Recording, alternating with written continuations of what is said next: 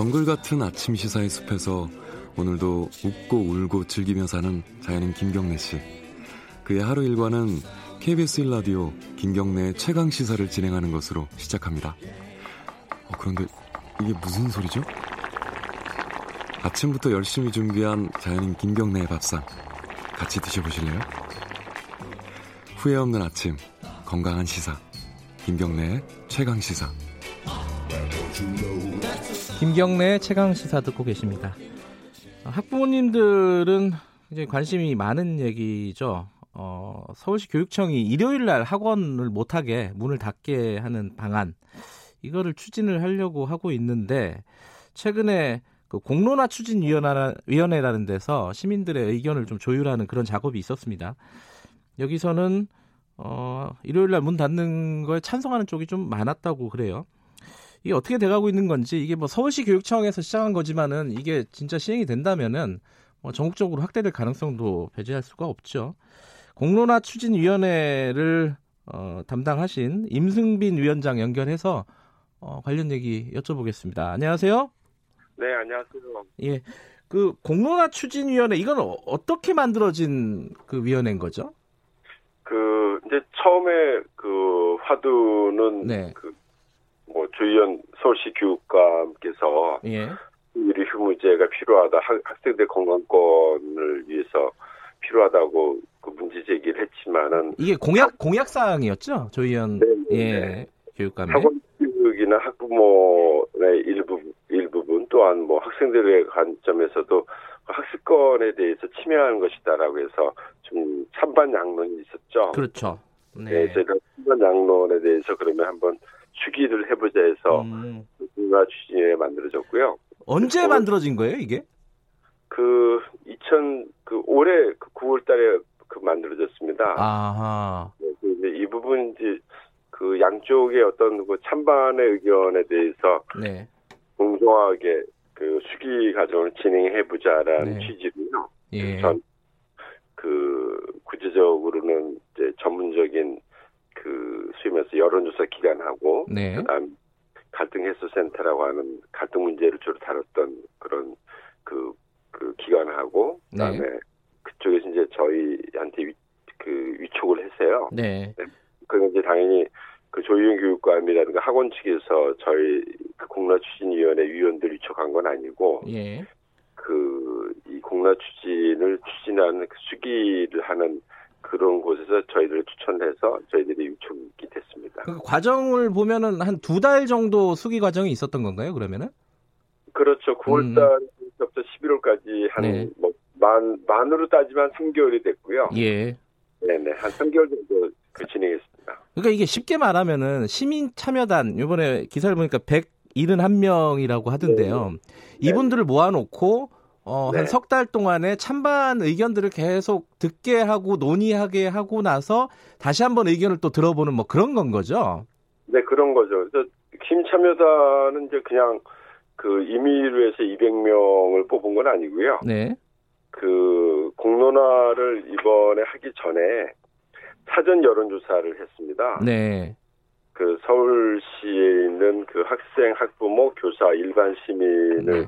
대상으로 해서 34,655명에게 사전 조사를 했습니다. 네. 근데 34,655명은 모수는 훨씬 더 많죠. 네. 응답한 사람이 34,655명이었고요. 네. 여기 뭐 당연히 이 방식이 이제 일반적으로 리서치에서 하는 그 전수조사하는 기본적인 방식을 취했고요. 네. 여기에서 그 각그 집단들 간의 찬반의 어떤 그 표본이 고스란히 200명을 구성하는 요소에 반영이 돼서 예.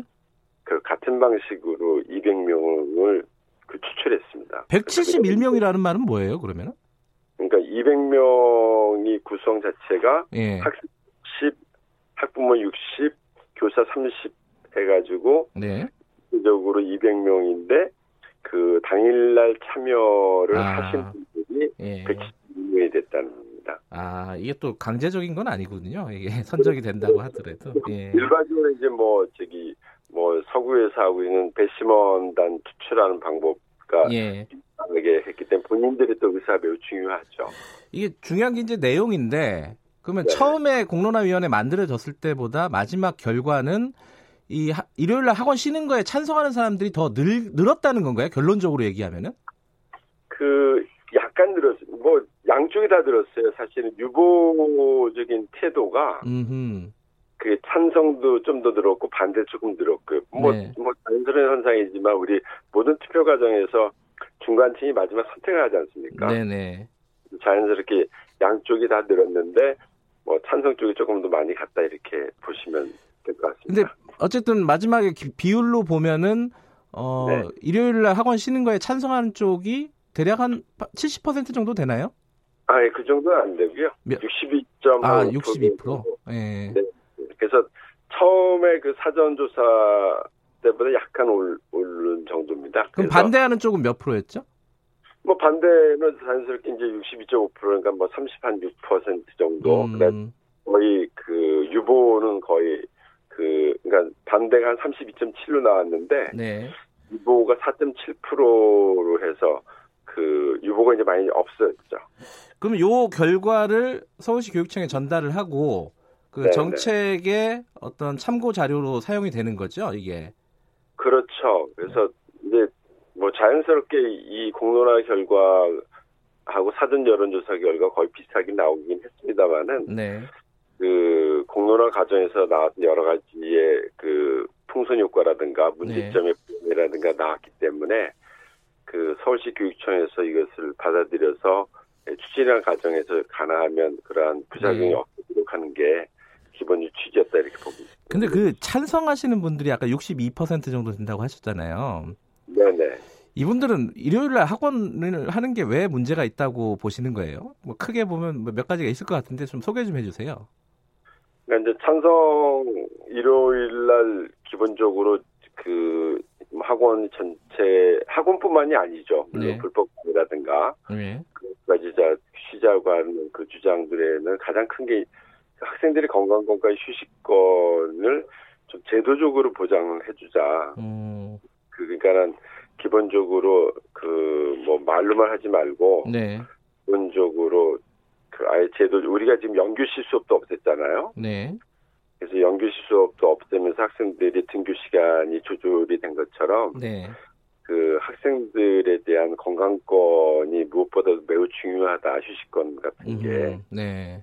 그 이제 그 자율적 규제가 되면 참 좋은데 네. 자율적 규제가 되지 않는 현상에서 그럼 제도적으로 보장하자는 게 가장 음. 커다란 이유였고요. 네. 그다음에 이제 뭐 주말을 가족과 함께 보내고 네. 뭐 세 번째로 좀 뭐 사교육에 대한 의존성을 좀 낮추자 하는 게 커다란 그 찬성의 이유였습니다. 뭐 큰 틀에서 보면은 뭐 다 맞는 얘기긴 한데, 네. 근데 뭐 예를 들어 일요일 날 나는 학원 좀 가서 공부를 하고 싶다 학생이 그렇죠. 그런 그 그런 선택권은 이거를 못하게 하면 이걸 좀 예컨대 뭐 위헌 뭐 이런 게 있지 않을까요? 그 뭐 사실 이제 위헌보다는 이제 예. 그 관련 법률이 학원법에 저축이 되는 그 예. 그 사안인데요. 예. 이 문제에 대해서는 그 뭐 교육청에서도 이제 뭐 물론 교육청뿐만 서울시 의회가 함께 예. 풀어야 될 문제가 되겠는데 우리 이제 자, 그 우리 지방자치법 22조에서 그 법령의 범위 내에서만 조례를 그 만들게 돼 있거든요. 네. 그래서 법령을 개정하려면 국회에서 법률이 개정이 돼야 됩니다. 네. 그래서 이제 향후에 그 과정이 좀 필요하겠다고 음. 봅니다. 그 국회에서 개정이라든가. 네. 그러면요, 그 예를 들어 이 국영수 이런 학원 말고 뭐 네. 예체능 이런 학원들도 많잖아요. 그렇죠. 그것도 다 포함된 얘기예요, 이게? 그 뭐 의견 조사는 기본적으로 교과목을 예외로 두자고 하는 의견도 나오긴 했습니다. 예. 네, 그런데 이제 현실적으로 그렇게 될 경우에 그 우리 소위 말해서 불법과 편법의 차이가 미묘하지 네, 않습니까? 네, 네. 뭐 우리 저기 앵커께서도 예. 우리 일반적으로 학교에서 국영수 수업 아닌 일반 은미체 수업에서도 국영수 자습하고 그런 경향이 있지 않습니까? 예, 예. 그래서 그러한 것들이 있기 때문에 군인 그 토론 과정에서 네. 전체를 다 쉬게 하는 게 낫겠다. 일요일 날만큼은. 음. 왜냐면 그 편법이라고 하는 건 항상 발생할 수가 예, 있습니다. 예. 근데 이제 네 순수하게는 또 필요성이 있다고들 얘기들도 많이 하셨어요. 그래서 그 부분에 네. 대해서 이제 하나하나 좀 정책적인 고려가 필요하다 이렇게 봅니다. 그 1대1 과외 이런 게 오히려 네. 늘어나지 않을까 음성적으로 학원을 쉬는데 뭐 그런 우려도 많이 하신 거죠. 그 그렇죠. 예. 군님 쪽에서 이제 가장 큰 게 그런 풍선 효과죠. 지금 말씀하신 것처럼 네. 그 일대일 가해라든가 뭐 스타디 카페라든가 요즘 보면은 뭐 그 카페에서도 많이 하지 않습니까? 예, 예. 그래서 이런 것들이 성행이 된다는 그 염려에 대해서 충분하게 토론이 됐고요. 예, 예. 이런 부분에 대해서도 당연히 고려를 하면서 예. 뭐 그럼에도 불구하고 뭐 전체적으로 좀 제도적으로 그 전부 다 쉬게 하는 게 오히려 음. 그 이런 풍선 효과보다는 더 그 필요성이 있다라고 네, 네. 맞습니다. 그 이게 구체적으로 언제 시행이 되고 어, 어떤 범위에서 시행이 되고 이런 것들은 논의가 된 건 아니죠? 그 지금 현재 그 교육청에서 정책 연구로서 네. 그 학원 유료 휴무제에 대한 연구 그가 실시가 되고 있어요. 2월 말에 끝난다고 합니다. 네.